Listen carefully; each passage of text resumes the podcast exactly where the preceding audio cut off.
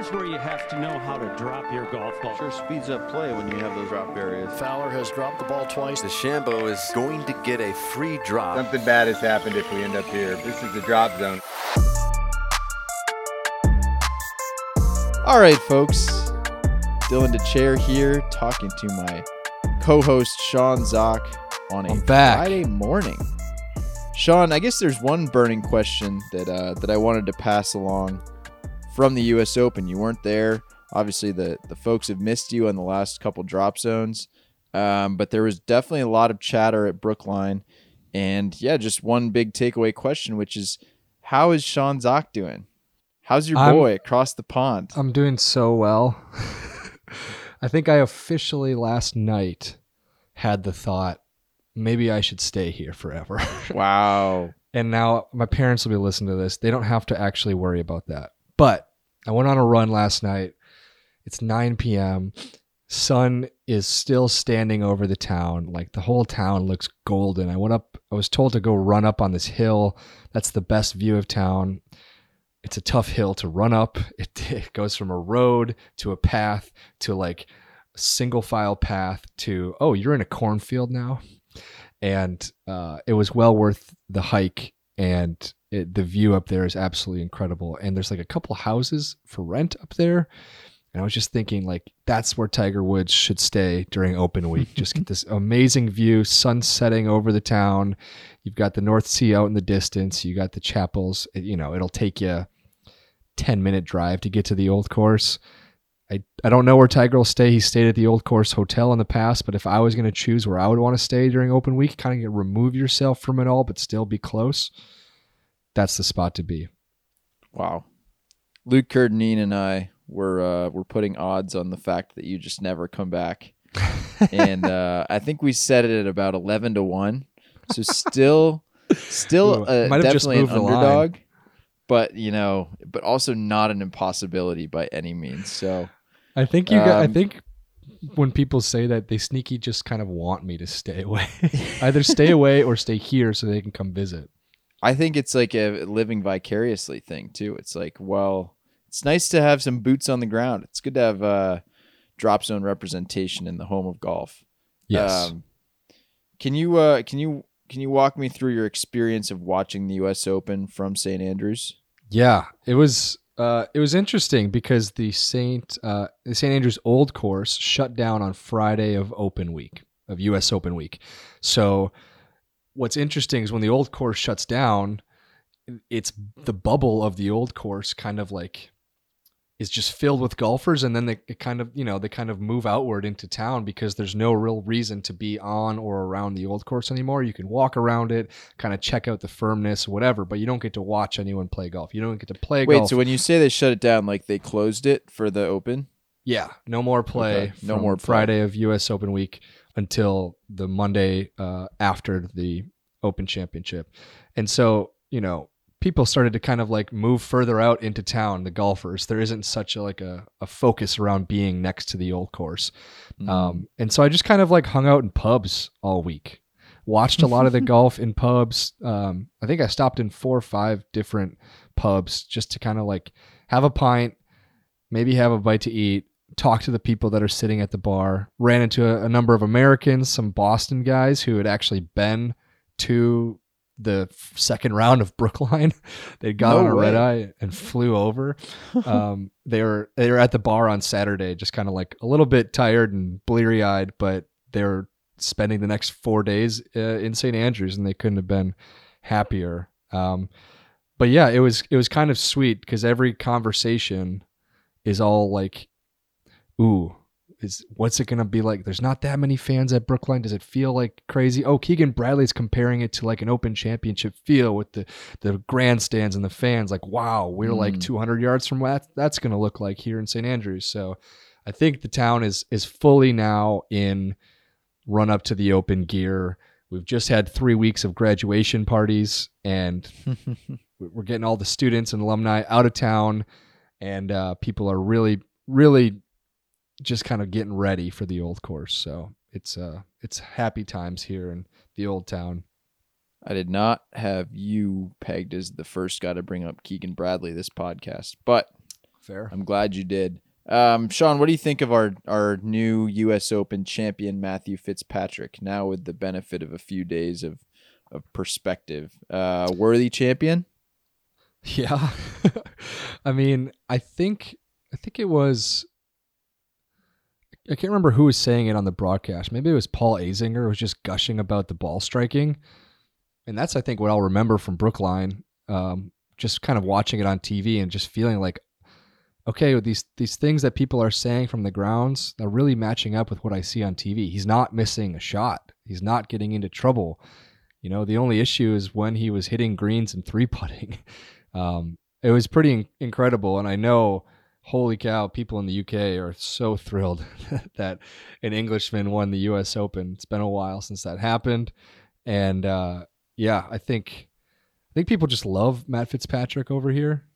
he's kind of you know he's kind of an old heart, a little bit of an old soul, golfing soul, um, who's who's taken on like the modern approach because he needed to, and I couldn't help but think like remember this guy was leading the tour in strokes gained like i Yeah. think as of a couple weeks ago you know it, it comes as yeah, a, totally. it comes as a surprise when he gets it done but he's only been good all season long he really has hasn't won got nothing out of his good play and now he finally has and uh probably got the the biggest prize that he could have honestly wanted Sean, I'm wondering if you can also interrupt our Matt Fitzpatrick talk to tell us about our presenting sponsor this week. Yeah, we've gone what six minutes, six or seven minutes without talking about our sponsors. That's how we we kind of change up the pace for our listeners. But our presenting sponsor is, of course, Radmore. Uh, we've talked about Radmore a lot on this podcast, and it's been a couple months since I mentioned the pants. But Dylan, Mm. I brought, I think I brought five pairs of shorts over here because I thought, oh, it's summertime. You'll wear shorts even in the middle of the day. You know, it can get up to 70 degrees here in Scotland. I have not worn a single pair of those shorts. All I'm wearing no are the Radmore pants. I don't know if I'm going to wear shorts all summer long because the Radmore pants, they're so light and they like they just like are so stretchy. There's there's so much like elasticity to them that it kind of it feels like I'm free when I'm wearing them. Yeah, you And- can't match that comfort level. No, and they they just really flex well. Like not on not only just like during the swing, but like I wear them everywhere. I wear them to town. Wear them when I'm playing golf. Wear them when I'm doing absolutely nothing. They're so comfy. Get yourself some pants, folks. That's that's kind of my take on Radmore right now. And what's our code again? 20 25% off? It's 25% off. The code is just simply drop zone though. You just enter Simple. code drop zone at checkoff, checkoff or checkout. Um, so head to radmoregolf.com. That's R A D M O R golf.com. Yeah, and use code drop zone for 25% off, Sean. I, would just- buy two know, pairs of pants if you can. One light Yeah, color, gotta- one dark color. You might just Mhm. only wear those moving forward. No doubt about that. Just got uh, reloaded before the U.S. Open, so um, I know. Well, you know, shipping costs to St. Andrews just wouldn't be wouldn't be realistic for our budget. Sean, the thing about Matthew Fitzpatrick is he is, um, in some ways, the anti Brooks Koepka because the effort is obvious and it's sort of like he's sort of he's he's proud of it in a not particularly showy way. Um, but I was thinking about the contrast in these two guys because you know Fitzpatrick is a golf nerd and he has basically geared every aspect of his life towards getting better at golf. Um, you know the his discipline's basically unmatched. He's been yeah charting every golf shot he's hit for the last 14 years. Uh, you know he he he restricts his other interests and activities to stay laser focused on golf.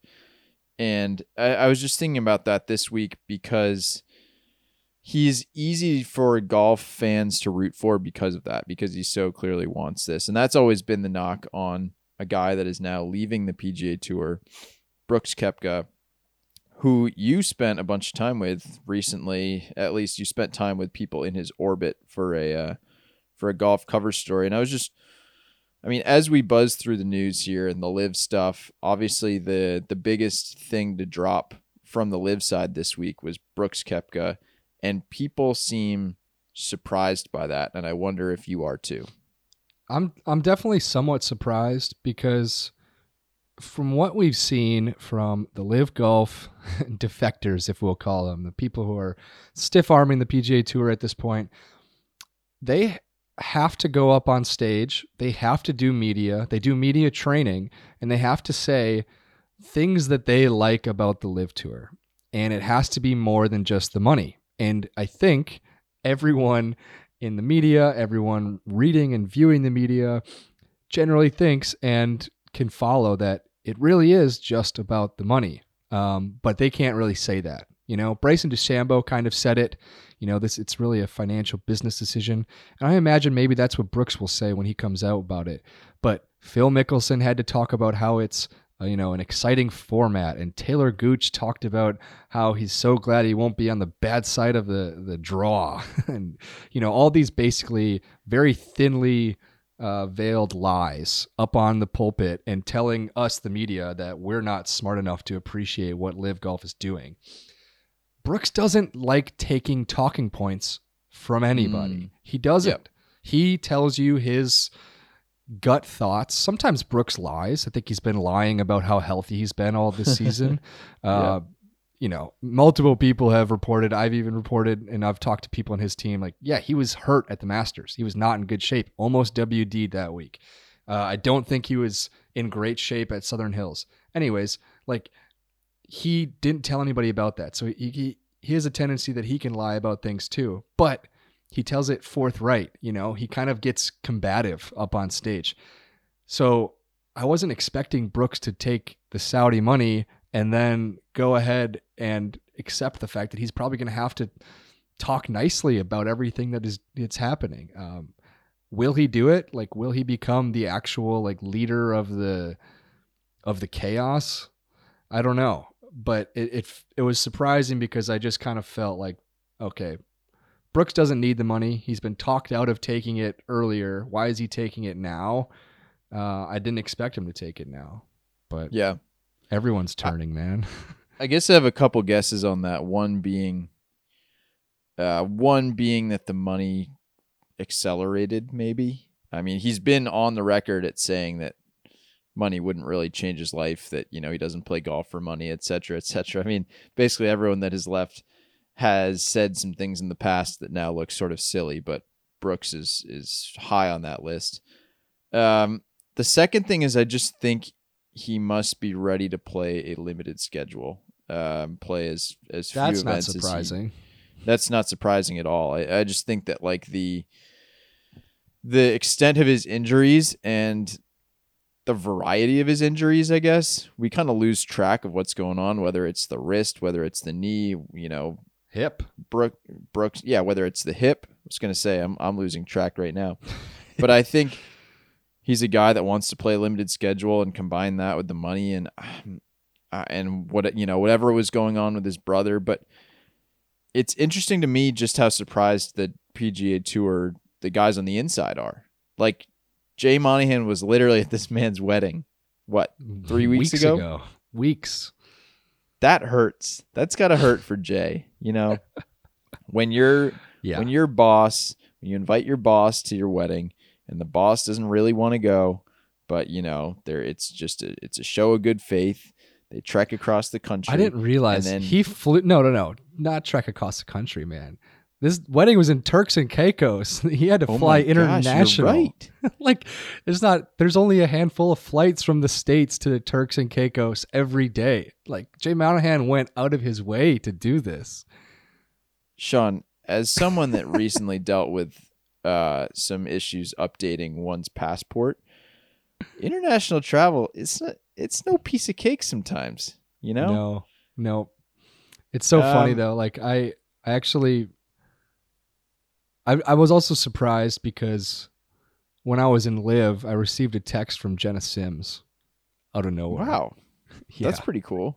that's not a brag. Please, whoever's listening, that is not a brag. But Let's just clip that part.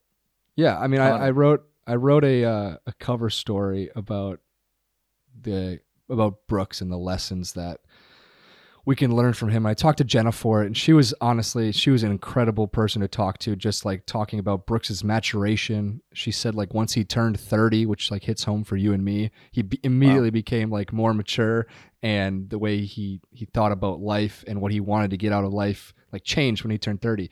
And so Jena was like a phenomenal source for understanding like Brooks's last couple years. So she texted me like, "Hey, you know, when will the story be up online?" And um, I told her like, uh, give me a couple days. Like I'm down in London at the LIV Golf nonsense. And she kind of texted, she kind of texted back just like, oh, good luck with that. And I was like, okay, you know, she might not be on the side of the LIV Golf, you know, squad. You know, lo and behold, like 10 days later, Brooks is committed. So there's a lot, you know, of people who are struggling right now to tell non truths. Brooks being one of them at the US Open, saying, I'm just tired of it. You know, I haven't thought about it much. Mm, I think you probably have thought about it much. Um, you know, telling the media he hadn't really talked to his brother Chase. I'm willing to bet he probably has talked to his brother Chase before in that moment. Um, Patrick Cantlay sitting up there on stage. Uh, was it this week or was it last week? Um, I think it was this week. Yeah, this week. Tuesday at the Travelers. and he was asked by Doug Ferguson, "Have you received a money offer?" And he goes through this horrible stumbling line saying essentially, you know, I've got people for that and uh, no, I'm not Not recently. Is not essentially where he landed. which Yeah. it was at, you have to watch the video because holy cow it, it is even better than the audio and he's just stumbling stumbling hard through it and there's just a lot of guys who are kind of leaving out the clauses xander talked to you about it right xander said i haven't been like that impressed or surprised by anybody that has gone thus far no one's Yeah. moved the needle for me but there's always this hanging but like maybe Yeah. if enough people go they get a collective mass I will have to treat it seriously. And we don't know what a collective mass looks like to Xander. We don't know what it looks like to Joaquin Niemann. We don't know what it looks like to Cantlay, but it's getting bigger. And it's, it would, there's a lot of dudes that are drawing a line in the sand. They're putting, they're drawing a line in the sand and filling it with cement. Max Homa, Justin Thomas, Morikawa, Jon Rahm, Rory McIlroy. They could use a couple more. Yeah, I was gonna say I I mean that's a good list, but I think that I think that's it, right? I think those are the only people. I don't know where you would consider Scotty Scheffler as having landed. Um, he I think- certainly seems pleased Again- with being on the PGA Tour. Yeah, Um, I've talked to Scheffler's team too, and again, a pretty darn certain he's not making Yeah. a leap. Anywhere. He's not eager to go. I mean, yeah, th- this is a group of people that you would figure would be, they would be the last ones on the boat. They'd be they'd be going down with the ship, you know, at least maybe clinging to that last lifeboat if Mhm. the PGA Tour was gonna uh, turn into the Titanic here.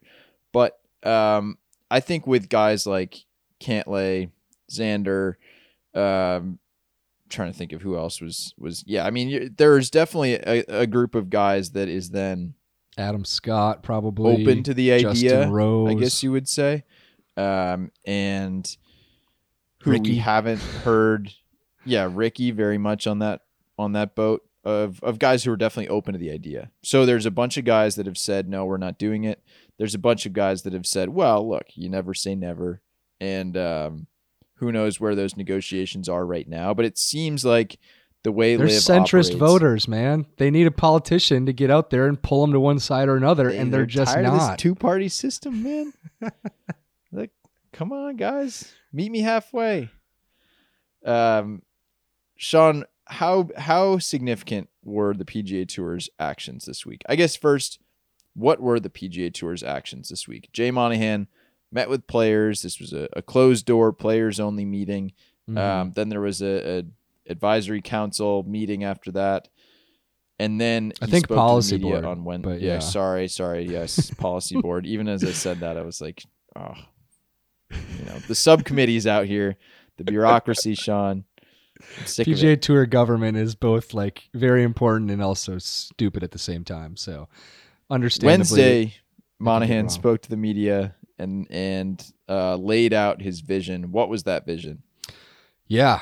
Um, the vision is to reallocate resources. Um, the PGA Tour's, you know, profit and loss sheets, their budgets are this wild, wild, like document of of all kinds of things.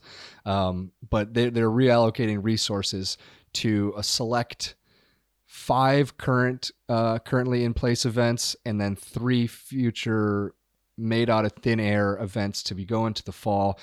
Essentially, what I the way I look at it is it kind of boils down to creating a Champions League for like you see in soccer or football as they say it here in the UK um, for golf.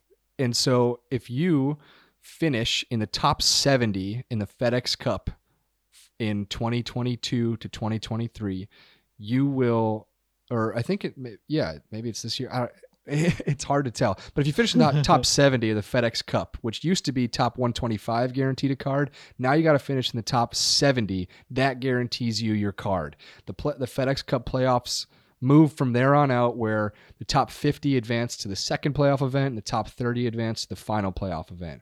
If you finish in the top 50, meaning you get to the final two playoff events, you are guaranteed to be in these mega money events that will take place the following year in the fall, which are three events at the very, I think at, at three at the most, um, is what yeah, up to three they said, which is pretty funny because Yeah. it doesn't leave that many other options. those events are going to have, I believe, $20 million purses. They're going to have no cut and they're going to be made, I think they're going to be held in Europe, the Middle East, and Asia. So, like, they're very international. It's going to be kind of like, a, you know, in some ways, how soccer teams go and play. Like, Real Madrid will play Inter Milan in like Lambeau Field. Like there's an event happening in Lambeau Field this year. And so they're going to take the best players from the world and bring them across the world for these mega money events. Um, and so there's five other current PGA Tour events that are going to get elevated with a gigantic purse, right? The Tournament of Champions, Kapalua in Hawaii, is going to get a $15 million purse, I believe. Their purse is doubling, um, and that's a small event, anyways. So like that's a that's a ton of money. Um, I believe it's the Genesis Invitational, and then the Arnie's Bay Hill Invitational, and then the Players is getting a big boost. Uh, the Memorial is getting a big boost, and the FedEx St. Jude event is getting a big boost. So there's just a ton of resources being thrown at these events, elevating these events so that their fields and their purses can compete with the $25 million purses that you're seeing on the LIV Golf Invitational Series. Um, I think it's a great move, and I think it is likened to the Champions Tour because, or the Champions League, excuse me, because the Champions League is this thing that collects teams from England, collects teams from Spain, collects teams from France and Italy and Germany, and they create a, syst- uh, a system that, that takes place the following year. Like you earn it in 2022, and then you you reap the rewards in 2023. So players like Max Homa, who would be a top 50 player, will be playing in these great big events in 23 that he earned in 2022 and there's going to be so much money following it all and you really it, it it's like interspersed throughout the calendar year where you feel like there's like actual regular season events and then there's this layer of big big big events and then there's this layer of the majors. And so you've kind of created this tiered system of events where yeah you know what? They're playing for way more money here. Maybe that gives me extra reason to tune in. And I'm rambling now, but you and I on this podcast have discussed how there can be a great addition to the PGA Tour by subtraction of Mhm. events, right? you can you can taper things down, you can start your season in January, you can have a 30 event regular season. You know that you need to care during the majors, and now you extra know that you need to care during these invitationals, and you know Yeah. that you should probably care in the fall for the big players. You know that they're all going to show up because these guys will not miss an event with a $20 million purse. I guarantee you that they will show up with an achy back to compete for $20 million. And it's just drawing attention to a, a, a, a smaller amount of events instead of trying to make you the golf fan have equal amount of attention for 42 weeks out of the school uh, the, the calendar year. Um, what is tricky is what do you do for the people that finish outside the top 70 suddenly there's going to be this big kind of playoff and to continue the like soccer comparison, it's a bit of like a relegation playoff where hey, you guys have all done pretty well this year and uh, if you want to compete next year and have a full tour card, you're going to go through the actual fall season to earn your spot in January 2023 and earn your keep. And there's going to be plenty of tour cards handed out that way. And it'll be a bit of a battlefield. I love that idea. You really have to earn your keep. Like it gives you an extra chance if you didn't do it during the regular season on the PGA Tour. Now you had the fall playoffs to make it happen again. Um, it's it's a huge change in the schedule. Like it cannot be looked at as it cannot be tossed away as not a big deal, and it cannot be simplified down to just the money. This is why we talked in the past. It's really hard for the PGA Tour, uh, uh, a cruise ship, to turn around, to pivot, to to change their schedule because of how many sponsors and how much money and how many members are involved. I would say this is like the the cruise ship taking a 90 degree turn. All right, 90 degree turn. So we're headed north. We were headed west. Um, it's funny. We've talked a lot about what a potential vision for the PGA Tour would be, like how the PGA Tour can effectively save itself. And this is this is definitely on the on the road that we laid out.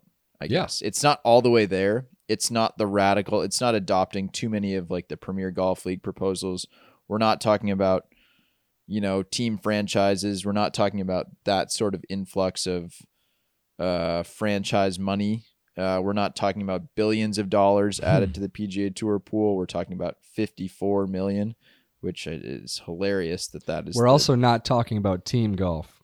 we're not talking Right. about team golf period. So but I think I think where they are on the right track is leaning on events that already exist and elevating those events because that is one of the things that the PGA Tour has going for it. Maybe the thing that it has going for it the most is you know, as much as I am reluctant to say wow, legacy and history and those are those are such great pillars that sounds like so stodgy, so out of touch, but it really is that context is what gives the PGA Tour power. So whether they can make those events feel like they have real juice is the question for me because the the worst case version of this is the WGCs which never really felt like they had juice except Tiger, No. you know, when Tiger was winning them.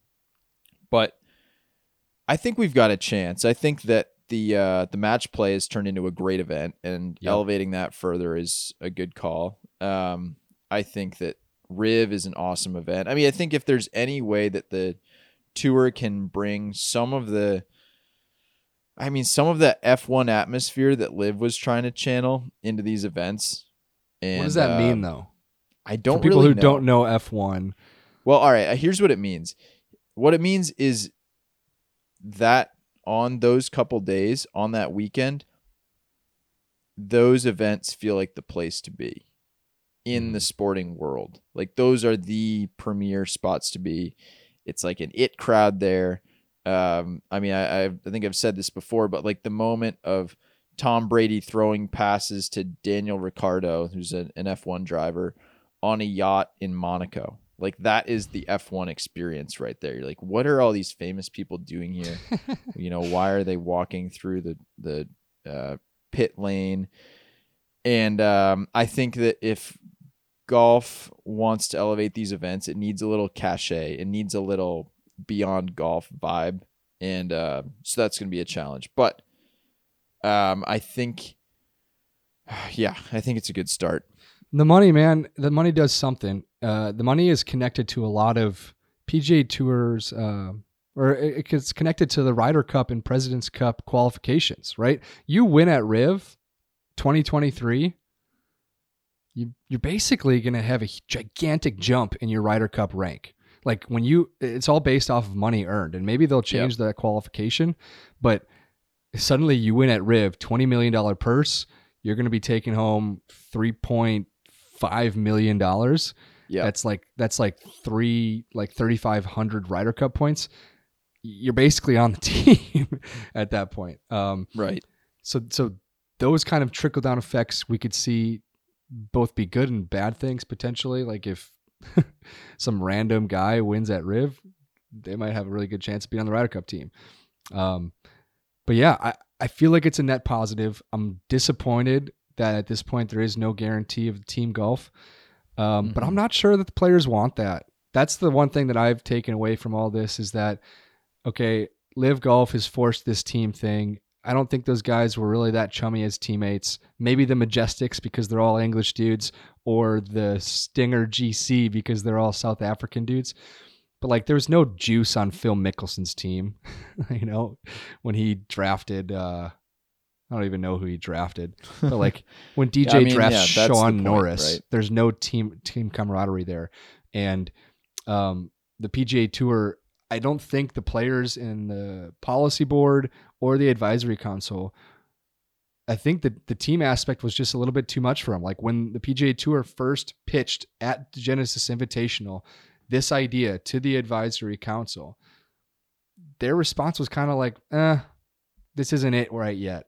And then the team uh, competition was kind of when I mean team, like I mean like the three fall series mega invitationals.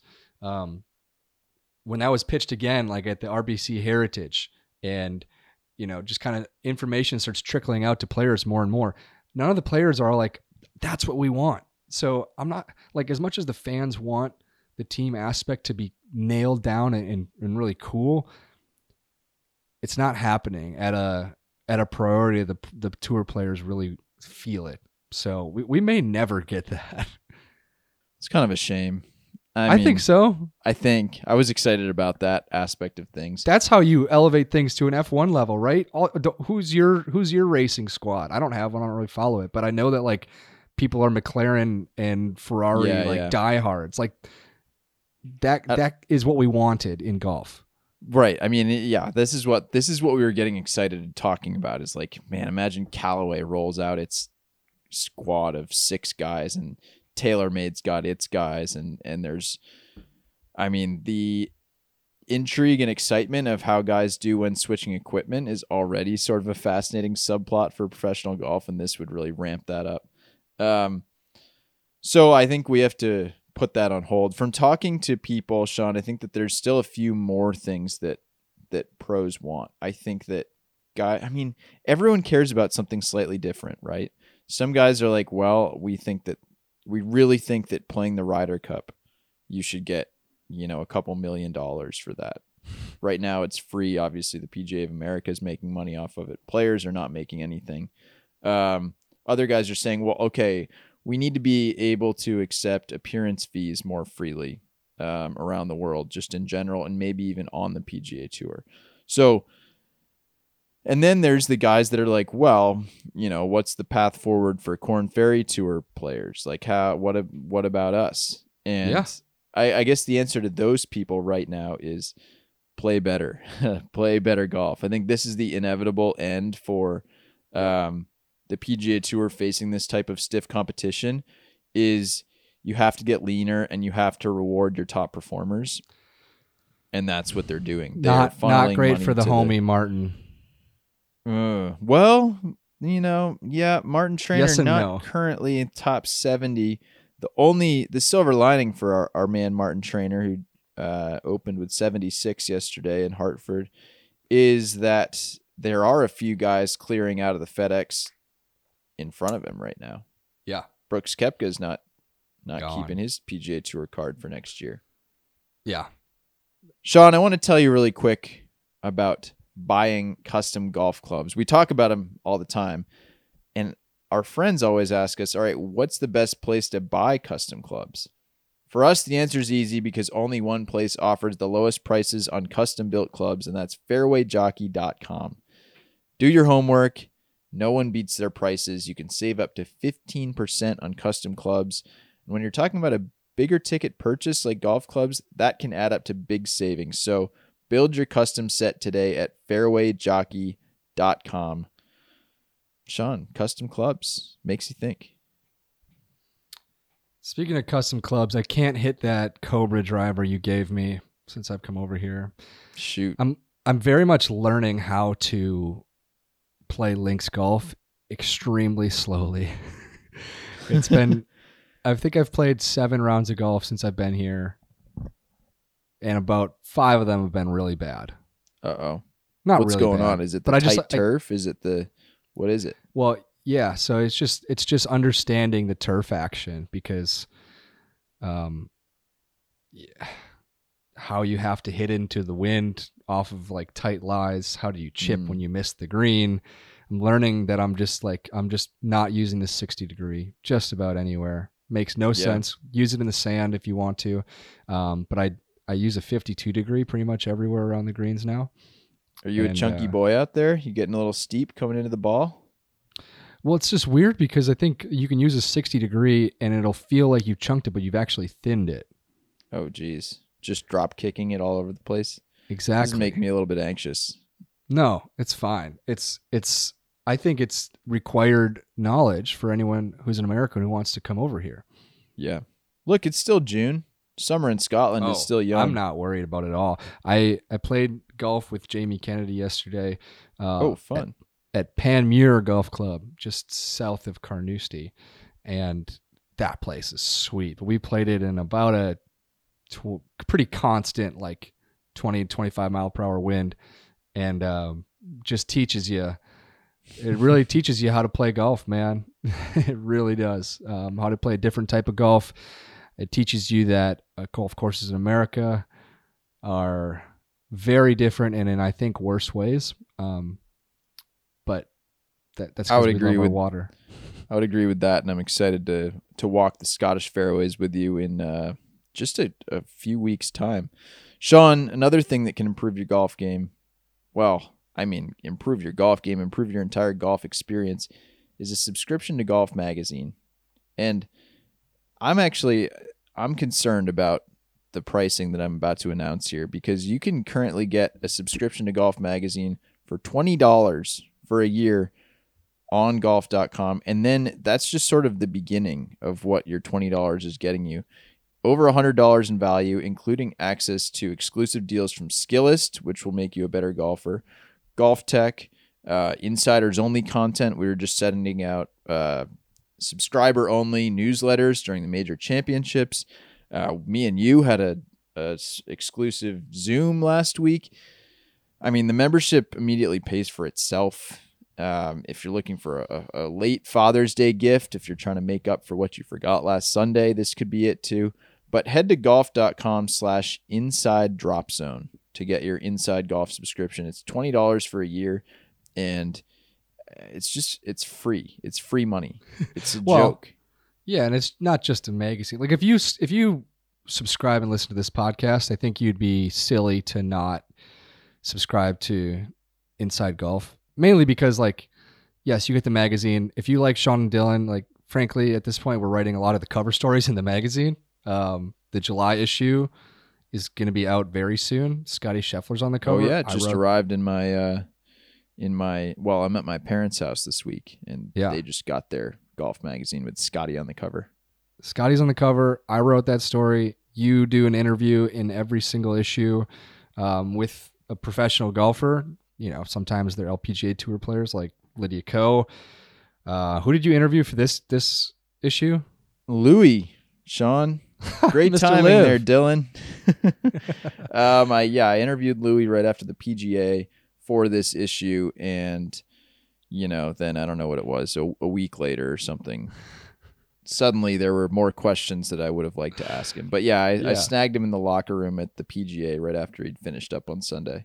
Yeah, and so if you enjoy the content that we talk about here, you obviously enjoy reading it in print, and that's just the magazine. Like we said, um, it's. I think I'm going to be caddying in the Scottish Open. What Yeah, I ninety percent chance. for whom? Guess. Uh, is it a professional golfer? Yeah. Martin Trainer. Nope. He, Martin's not playing the Scottish. I didn't didn't necessarily think so. Um, Joel Dahmen. Yeah. No way. Yeah.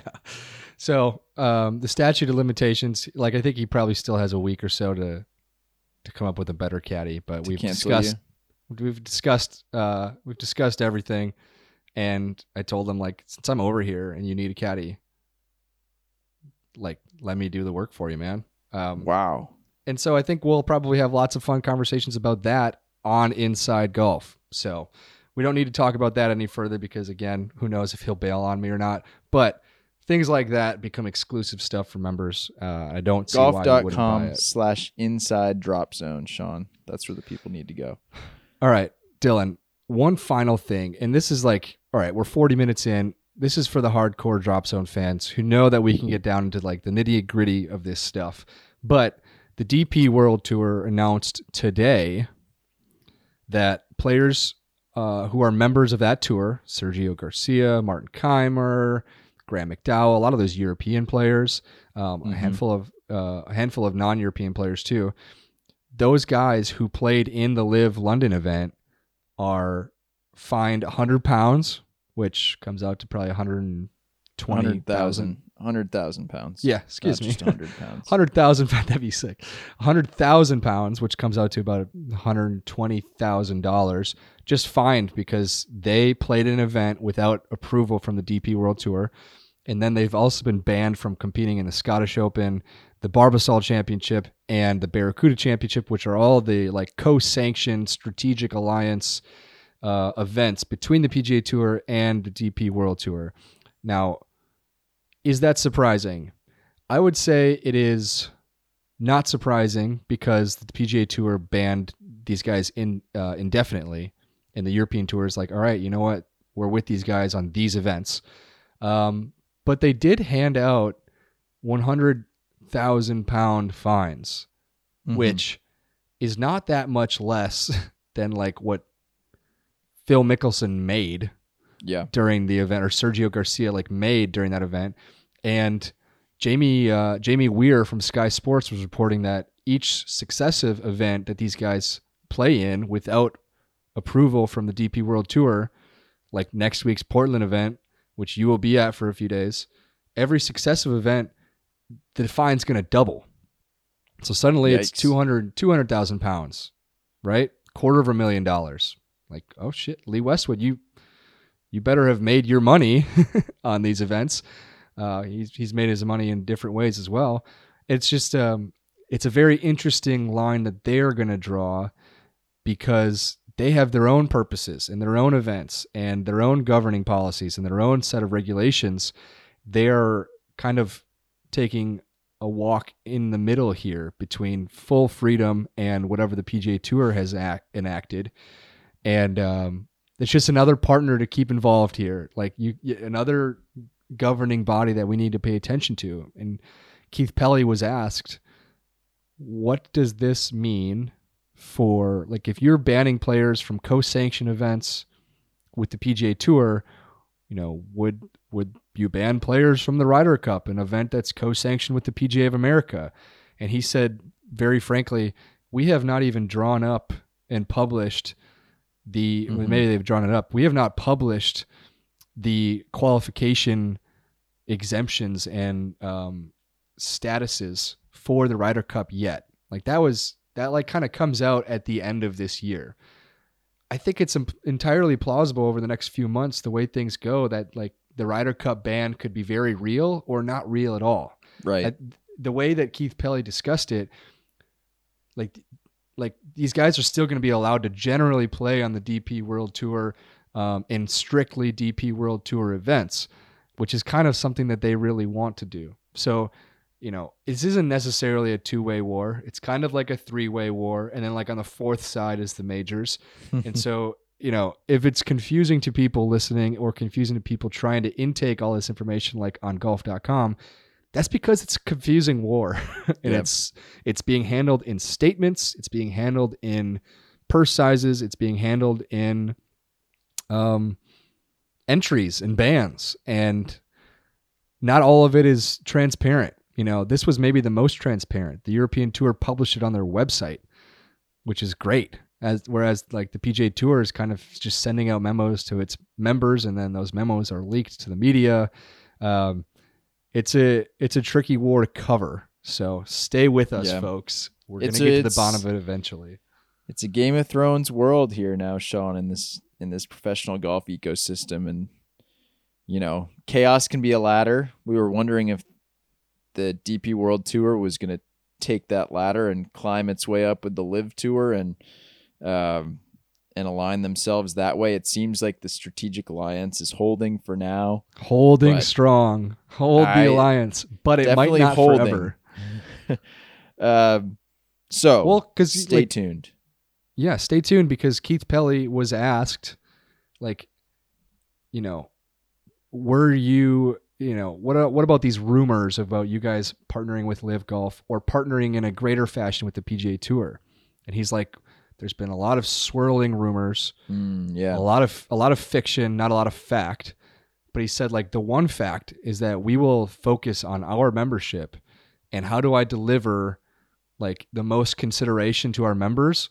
He said those two things are prize fund and playing opportunities. So Mhm. like if you're talking about giving greater playing opportunities and greater prize funds, where's that coming from right now? It's coming from LIV Golf, right?